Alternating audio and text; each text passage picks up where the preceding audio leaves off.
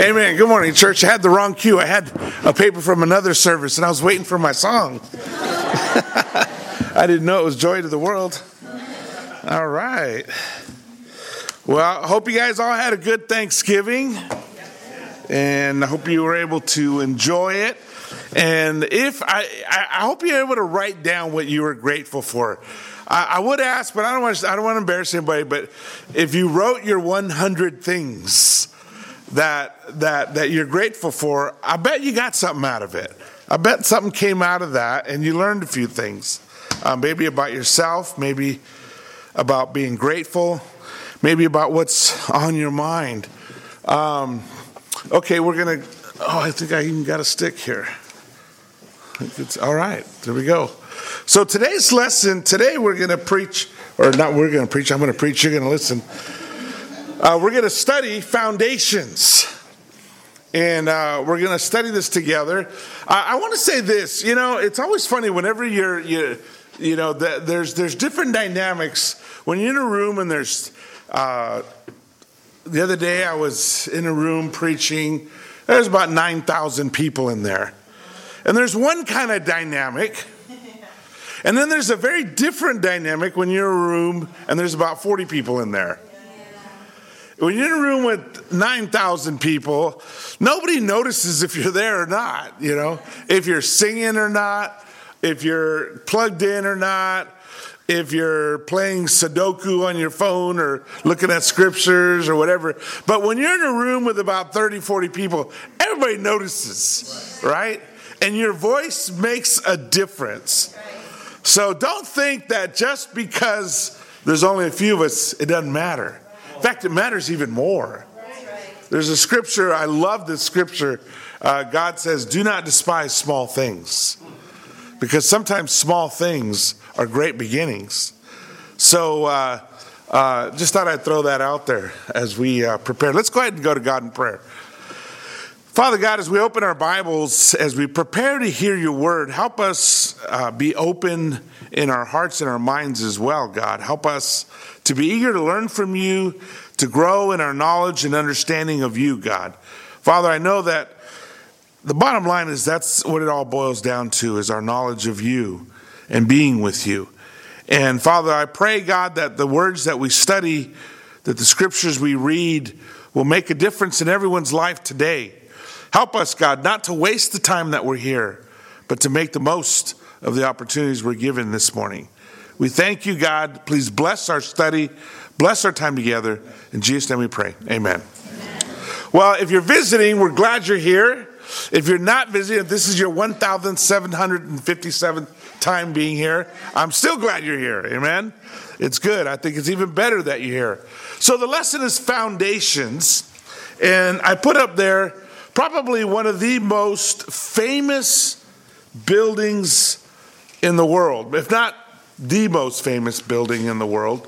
It's definitely one of the most famous buildings in the world. Does anybody know the name of this building? The Tower of Pisa. Yes, the Tower of Pisa. You said, well, wait, I thought it was leaning. I actually straightened it up in my picture to try to fool you, to see if I could fool you.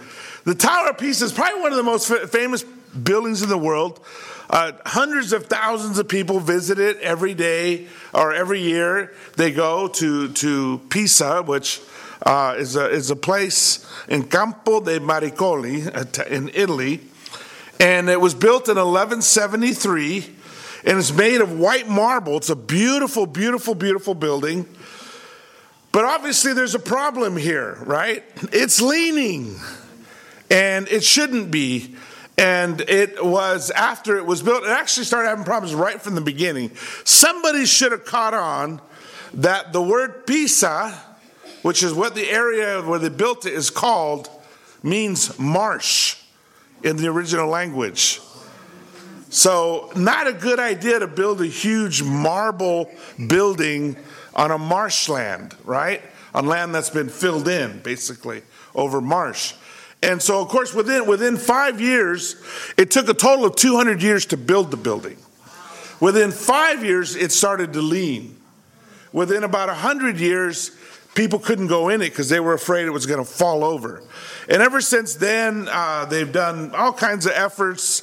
Uh, you know, not only do you know everybody wants to come take a picture holding up the Leaning Tower of Pisa, but you know they've done all these different projects to get it straightened out, and and they've successfully got it so at least so it's not getting worse. They've stopped it and and corrected a little bit, but it's too late to fix it. All this happened not because they had a bad architect, which they actually don't even know who the original architect. By the way, Galileo was baptized there. Um, not because they didn't have brilliant people around, not because they had faulty marble. It wasn't even because they didn't have the right plans. The bottom line was nobody checked the foundation. Nobody made sure the foundation was solid enough to carry this kind of weight. There's actually a huge building right next to it, and also made out of marble, which is slowly sinking. And both buildings are slowly sinking because the ground, the foundation isn't strong enough to hold it up. Uh, when, when Michelle and I lived in Mexico City, one of the most beautiful buildings in the city is La Bella de Artesanía. Um, the, the, no, Bellas, the Bellas Artes building. And it's all white marble, it's gorgeous and when you go to it, you walk down to it. The, and, and it's because it's made of marble. And if you know, Mexico City was built on a lake. So the ground is also filled, landfill. So it isn't strong enough to hold the weight of that. The big cathedral in, in the Plaza de Mexico the, is, is crooked because half of it weighs more than the other half, and it's sinking. Foundations are everything. One of the things that, that I loved doing when we moved back to San Diego was going down to Tijuana and building houses. So we'd go down there with a group in four days, we'd build a house and hand it over to the couple and the family, and it was, it was really a cool thing. It was really fun. The first day was always the toughest day, and part of the rules of building the house is we weren't allowed any power tools. Everything had to be by hand. So we had to mix the cement by hand and lay out the cement, and usually with a group of people that have never done this before. And, and we were lucky if we had somebody in the group that knew how to do something, you know. And after a while, we got smarter. We always made sure there was at least one builder in the group that could help us, the rest of us. But one time we, we, we mixed the cement, we laid it all out there, and we were so excited. And that's a, that's a long, hard day, toughest day of the four days. The next day we come back, and it was crooked. And so we're like, okay, well, what if we did this? And what if we put some wood over here? And but there was one builder among us, and he just laughed and said, No way. He said, You need to tear it up, dig it up, and lay the foundation again. And we're like, come on, what if we what if we prop it up over here a little bit and put some wood over here and put some rocks there? And he was like, he looked at us, he's like, Aren't you guys supposed to be Christians? I'm like, well, yeah then you should know how important the foundation is. We're like, oh yeah, oh yeah, yeah, yeah. Okay, sorry, forget it. The foundation is everything because everything rests on it, everything depends on it. So, Jesus, of course, talked about foundations, and that's our main scripture today. Matthew chapter 7. If you with, would turn with me, please to Matthew chapter 7. Not everyone who says to me, verse 21, not everyone who says to me, and I'm starting a little bit before the parable because you got to know the context of the parable. What is the context? Why is he saying this? What is this part of a bigger dialogue? What dialogue? He says, Not everyone who says to me, Lord, Lord, will enter the kingdom of heaven, but only he who does the will of my Father who is in heaven.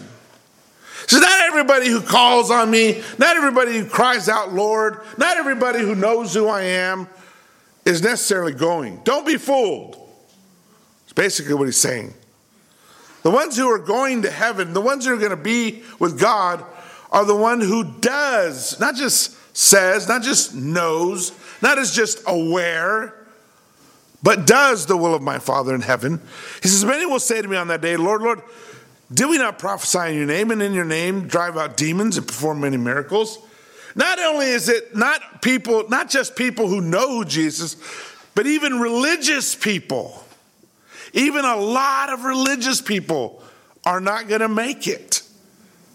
People who drove out demons, driven out any demons lately? People who've done miracles, who prophesied. Have you prophesied? Can you predict who's going to win the game this weekend? Many predictions? I mean, people with some special gifts here. That is, even that doesn't mean they're with God. He says, Then I will tell them plainly, I never knew you. Away from me, you evildoers. He says, I don't even know them. Not really. I don't know them. They don't know me. I don't know them. Sure, there's a knowledge of, yeah, I know who that is. That's Jesus. Sure, I know who that is. I know who you are. But do you really know? Do you know that person? He says, I don't really know them. And then he tells the parable. So it's in the context of really knowing and being with Jesus and not being fooled. We can be fooled, we can be deceived, right? We can be deceived by others and we can be self deceived too. We can tell ourselves, oh, I'm fine, when we're not fine. We can tell ourselves, oh, I can handle this when we can't handle it. And we can tell ourselves, I'm doing what's right when we know we're not doing what's right and still act wicked. And it's okay, here's the acid test. Here's the test is of whether your life is with God or not. And he tells the story.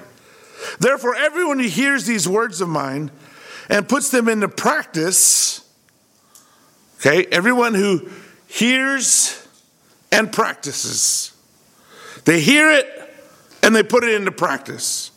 They don't just hear it, they don't just memorize it, they put it into practice. He says, Everyone who hears these words of mine and puts them into practice is like a wise man who built his house on the rock. The rain came down, the streams rose, and the winds blew and beat against that house.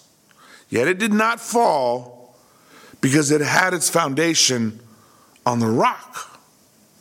But everyone who hears these words of mine and does not put them into practice, in other words, they hear the message, they hear the Bible, they hear the preaching, they read the scriptures, but they don't do what it says. They go home and act the same. They walk out no different than when they walked in. They could read what Jesus says and ignore it and remain unchanged.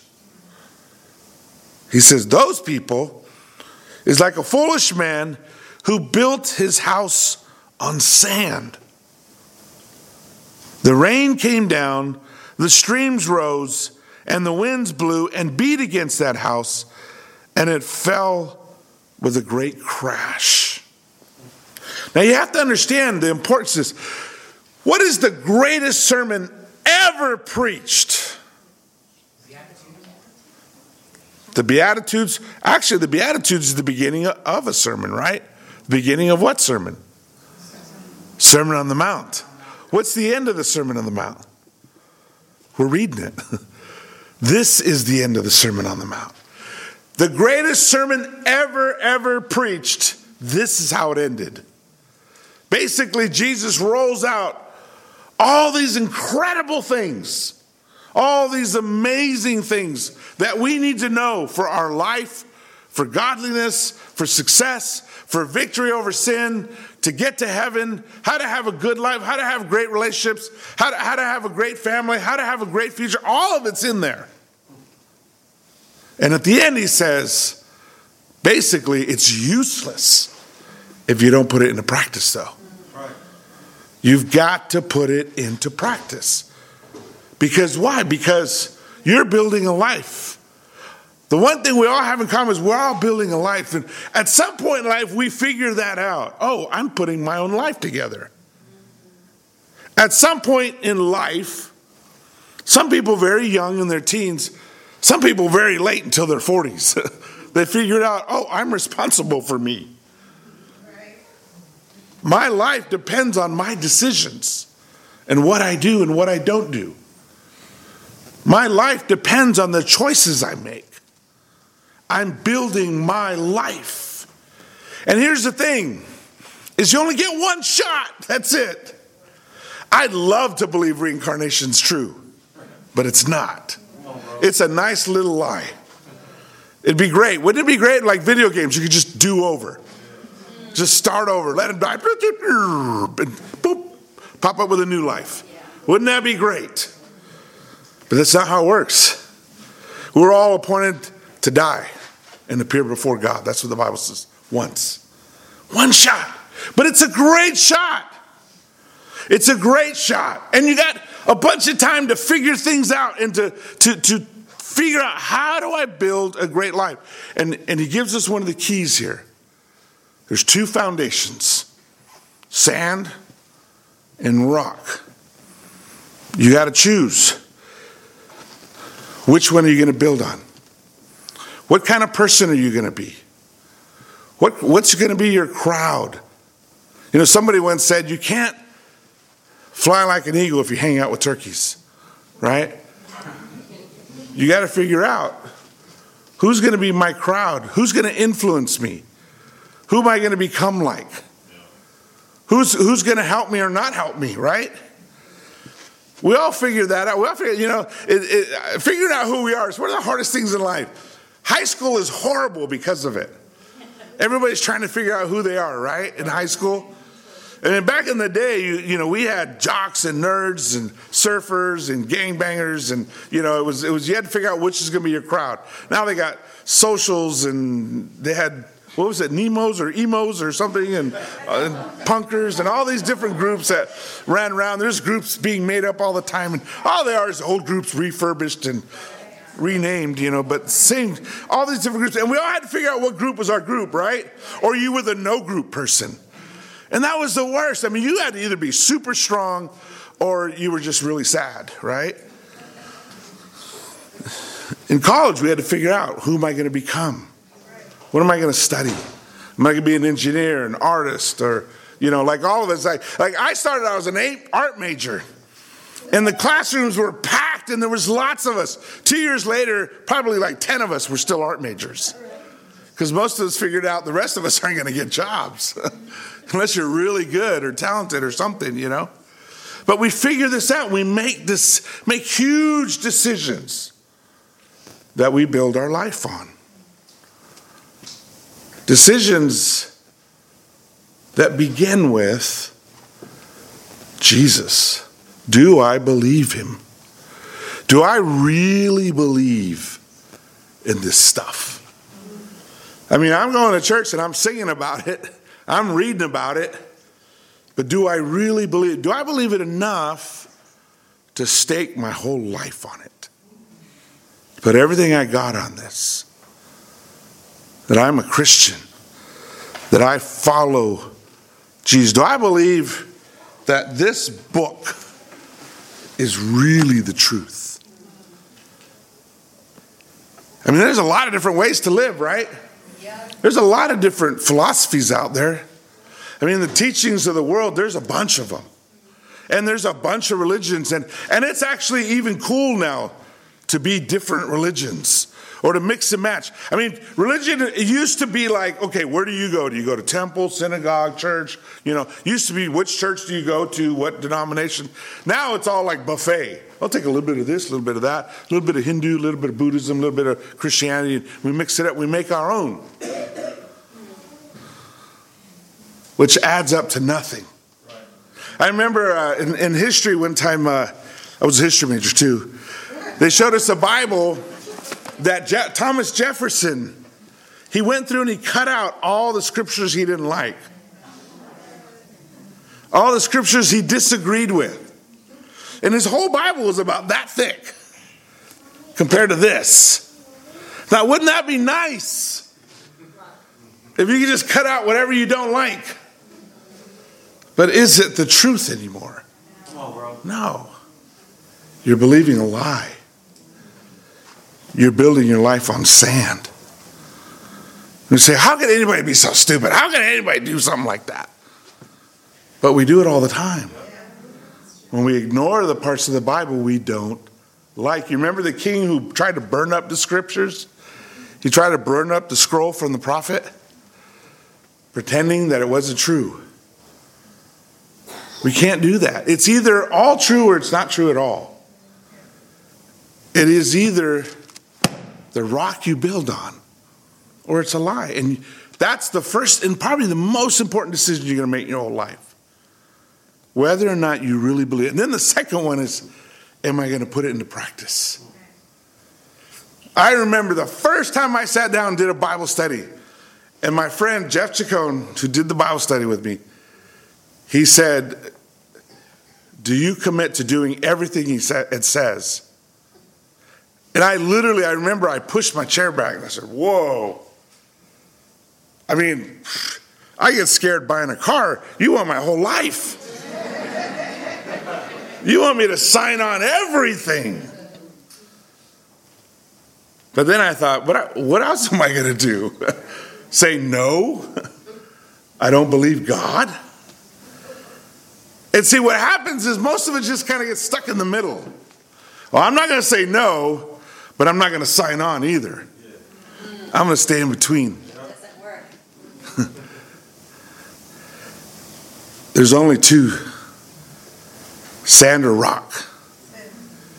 And you have to choose. The thing about sand, you ever go to the beach and build a sandcastle?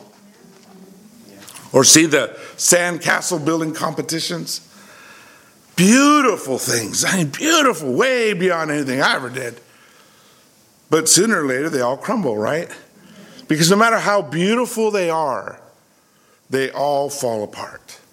They're sand. Of course, they're going to fall apart. They're not rock. What's the sand in our life? Money,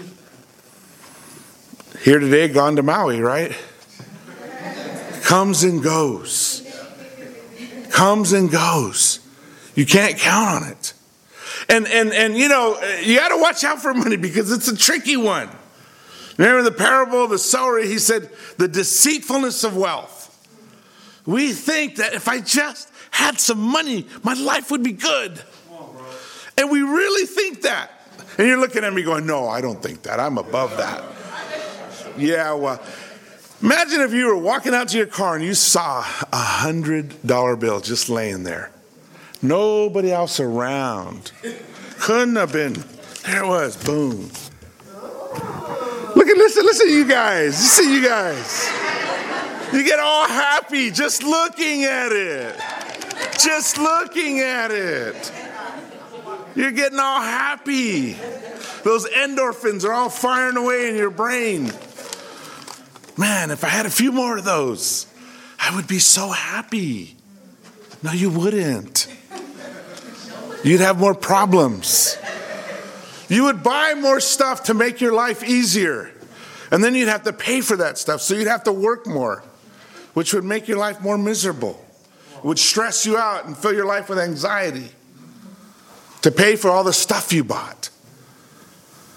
Believe me, I, I, read a, I read a research that was done, and they took like a neighborhood in Bel Air and took a neighborhood in South Central LA, and they compared the quality of people's lives.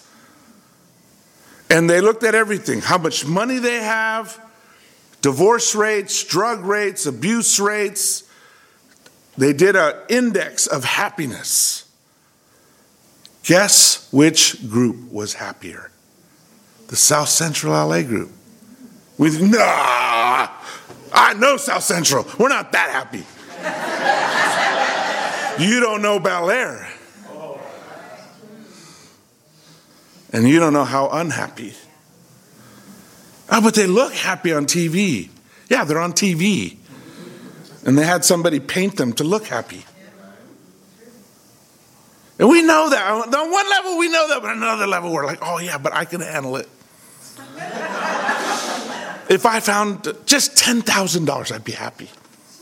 Just 50,000, I'd be happy. I can handle it. Even though we know it's sand. It's sand. It doesn't really give happiness. It's not where happiness comes from. Fame and popularity.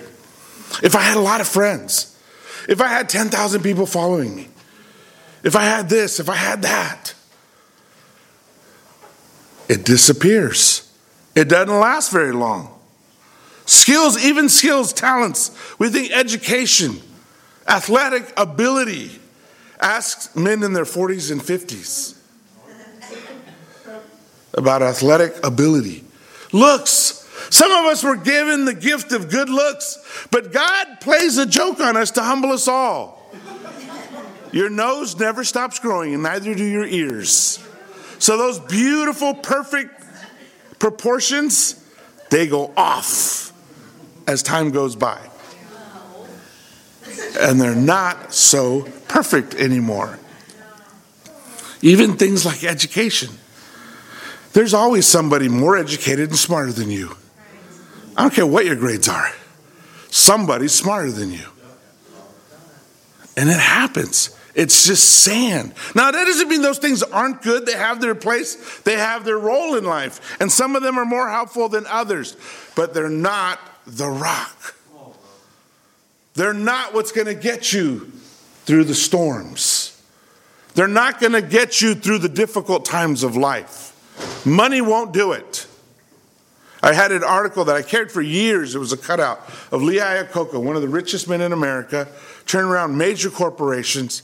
And I remember I cut it out of the newspaper because he said, I can build multi billion dollar companies, but what I really wish I could do was manage a marriage and a family. He said, I have failed on both those. He, he would trade all that power, fame, and wealth for a happy marriage and a happy family because his were a disaster. The rock. We all need the rock. We all need what's going to help us get there. Man does not live on bread alone, but on every word that comes from the mouth of the Lord. We don't think this naturally. We don't think that my life's going to come from a book or from words. But there's something very powerful about God's words. There's something spiritual that we can't see. A lot of us, how many of you, when you read the Bible for the first time, really read it and studied it, it changed your life? Raise your hands. Look around. How many of the people in here? Their lives were changed now, mind you, I could have them all come up here and share, just like Lexus did, and we'd all have some major stuff that changed. All of us would. And it wasn't changed because the person who reached out to us was so brilliant, they talked us out of it. It was changed by the power of the Word of God. It was changed by just reading the Bible. I've seen people be freed from things that enslave them, like heroin, cocaine. Be set free by the Word of God. People who are slaves to hatred, racism, bitterness, set free of it. I mean, free of it. Where they loved diversity, where they enjoyed multicultural experiences instead of being trapped by hatred. I've seen people overcome so many things and change radically. And a lot of you have too, especially if you've been around a while. By what? The Word of God. I mean, we all like a good preacher. It's good to have a good preacher, to have somebody who can correctly handle the Word of God. But it's not the preacher that changes people. It's the Word of God that changes you. It's just reading. You say, well, how can a bunch of words.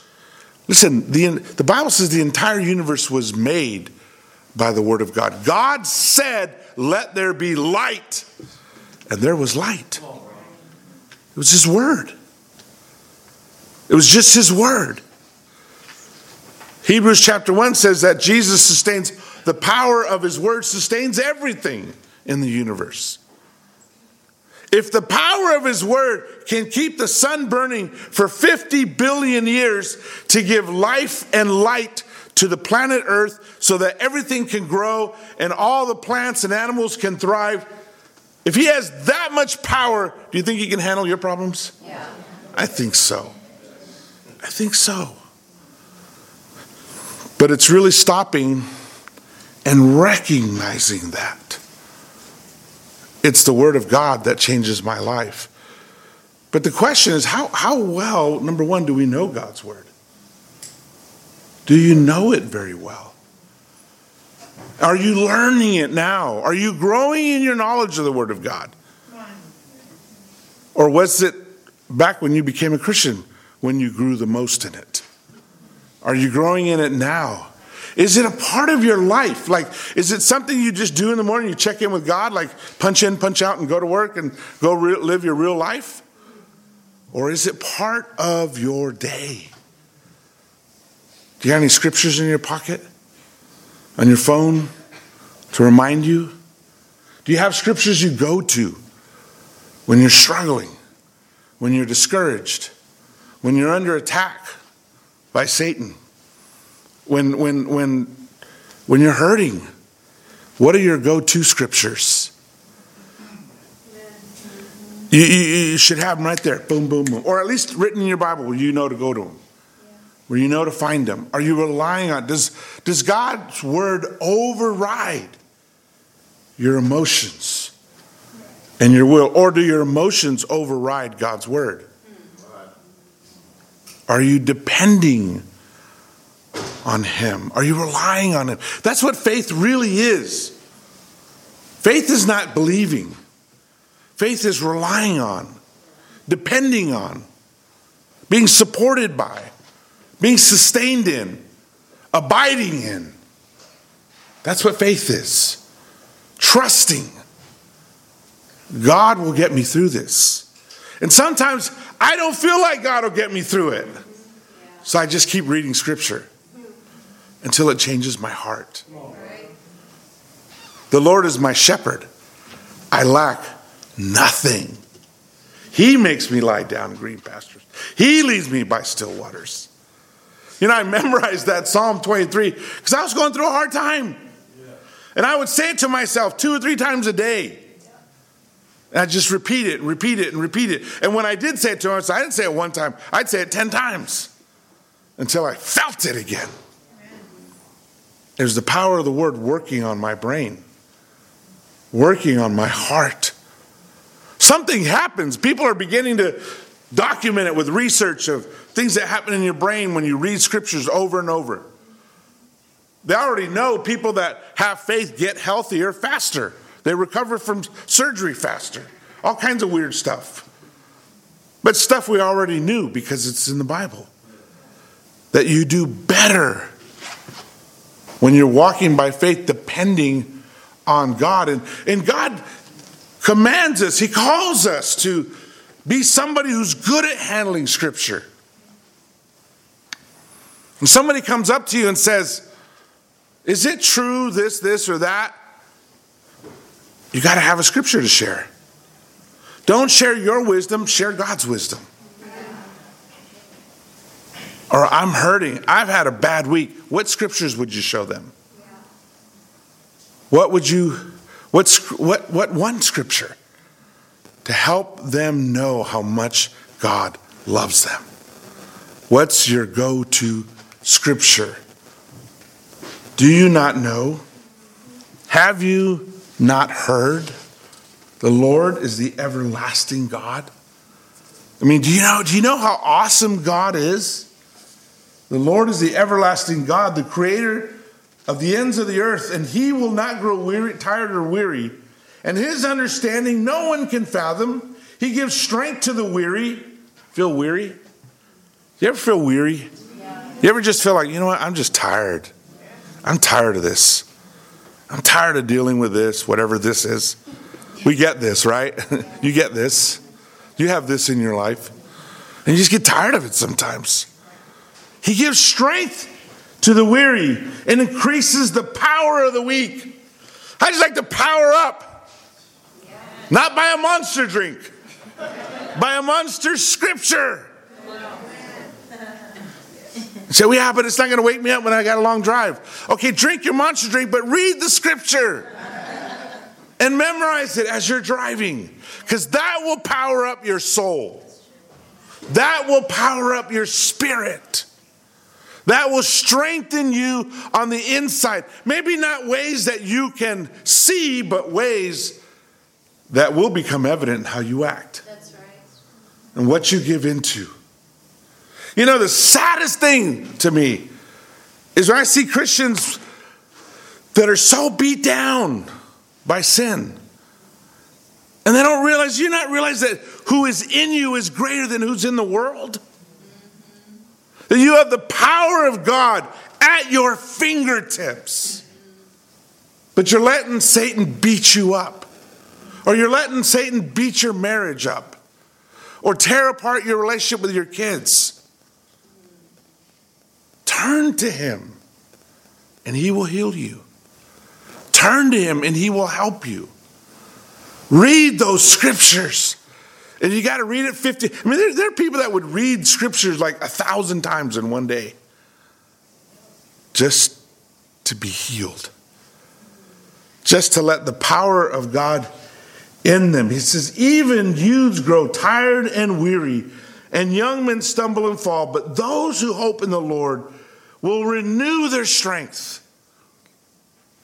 You like your strength renewed? They will soar on wings like eagles. They will run and not grow weary, and they will walk and not be faint. You know, we, we get this physically. We know what this stuff is physically. But the physical is there to show us what's happening spiritually. You can be powered back up again you can be strengthened again. But it's the Word of God that does it. Do you believe what I'm saying? Yes. I hope so because it's true. Everywhere I go, I offer myself as a living example of chaos that has been helped by God's Word, of a disastrous life that God has put back together because of His power because of his strength, because of who he is in this world, not because of who we are. God is so awesome. He says, My thoughts are not your thoughts, and neither your ways my ways, declares the Lord. As the heavens are higher than the earth, so are my ways higher than your ways, and my thoughts than your thoughts. As the rain and the snow come down from the heavens, and do not return to it without watering the earth and making it bud and flourish, so that it yields for the sower and bread for the for the. I can't read that. So, eater. So is my word that goes out from my mouth. It will not return to me empty. It won't come back empty. So God knows this that He puts His word out there and it will change things and it will bless things and it will make things better and it will make things right. right. Who will that happen with? Depends on who lets the word change them. It depends on who figures out, I got to rely on God's word. I got to go turn to scripture. I got to, and I'm not saying that doesn't mean you need other help too sometimes, because we do need other help too sometimes. And that's okay. But I'll tell you this there are many things in life that beat us up because we're weak. You know that if your immune system's down, you're going to catch whatever anybody has in the room, right? Yeah. It's the same thing. If you're spiritually weak, you're going to catch bad attitudes, you're going to catch bitterness, you're going to catch negativity that's all around you all day long. And you'll be complaining just like the same non Christian standing next to you with the same heart. And you don't even realize it. They've converted you instead of you converting them. They've made you a non Christian. Unless you're strong in the Word of God. Unless you're strong in the Word of God. So, This is how you know a Christian. They know the voice of Jesus. He said, My sheep, they know my voice and they follow my voice. The Christian learns to listen to Jesus' voice, right? In the end, this is really what matters. In the end, the Bible says that Jesus said, I did not come to judge the world, but to save it. But he said, But my words, these words right here, the words written in here, that's what will judge a person in the end. What's the most important thing in the end? You know, there, there's a lot of good reasons to become a Christian. You're, you, you have a constant power source. You have the hope of a better life. Most Christians do better financially. Most Christians do better, absolutely, in marriage, absolutely in family. And even, I would even say, in tragedies, they do way better. It's where they shine. It's like somebody asked C.S. Lewis one time, why do Christians get cancer? Because for some reason, some people think that because you're a Christian, you're not going to suffer. And he said, We get cancer to show the world the difference. It's our chance to shine when we're going through hardships, when we're going through tough times. And all that is true and good about life as a Christian. But in the end, what really matters is am I going to heaven or not? And Jesus said the words, the very words he spoke, that's what's going to judge us. Did we do what he said to do? Did we listen and practice?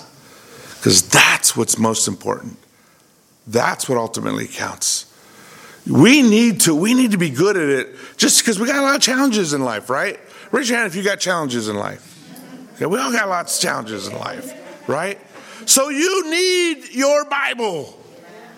You need to listen to Jesus and put it into practice because storms are coming your way, right? They're here. So you need it. But in the end, we want the word to have saved us. I'll close out with this story. Family was doing their family devotional and they're talking about Judgment Day.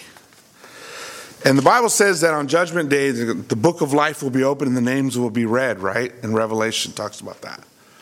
And so dad, the dad was saying, okay, we're going to practice answering. So the book of life will be open and I'll say, Mommy, are you here? And mommy will say, Here. And little Bobby, I'll read your name and you'll say, He goes, Here. And little Juanito, you know, I don't know, they were a mixed family. And, you know, little Juanito and Juanito say, Aquí estoy, you know, and, and they were practicing, they were all having fun. About a week later, they're in a bad car accident. And little Bobby was in a coma. It's a little guy, about five years old. And he wasn't doing well. The doctor told the family, We need you to come in. He's not going to make it through the night. So they gathered around his bed and they held hands and they prayed. And as they were praying, suddenly Bobby took a deep breath and opened his eyes. And he said, Here. And then he closed his eyes. In the end, that's what matters. That we can say, Here. Because I listen to the word of God. God bless you.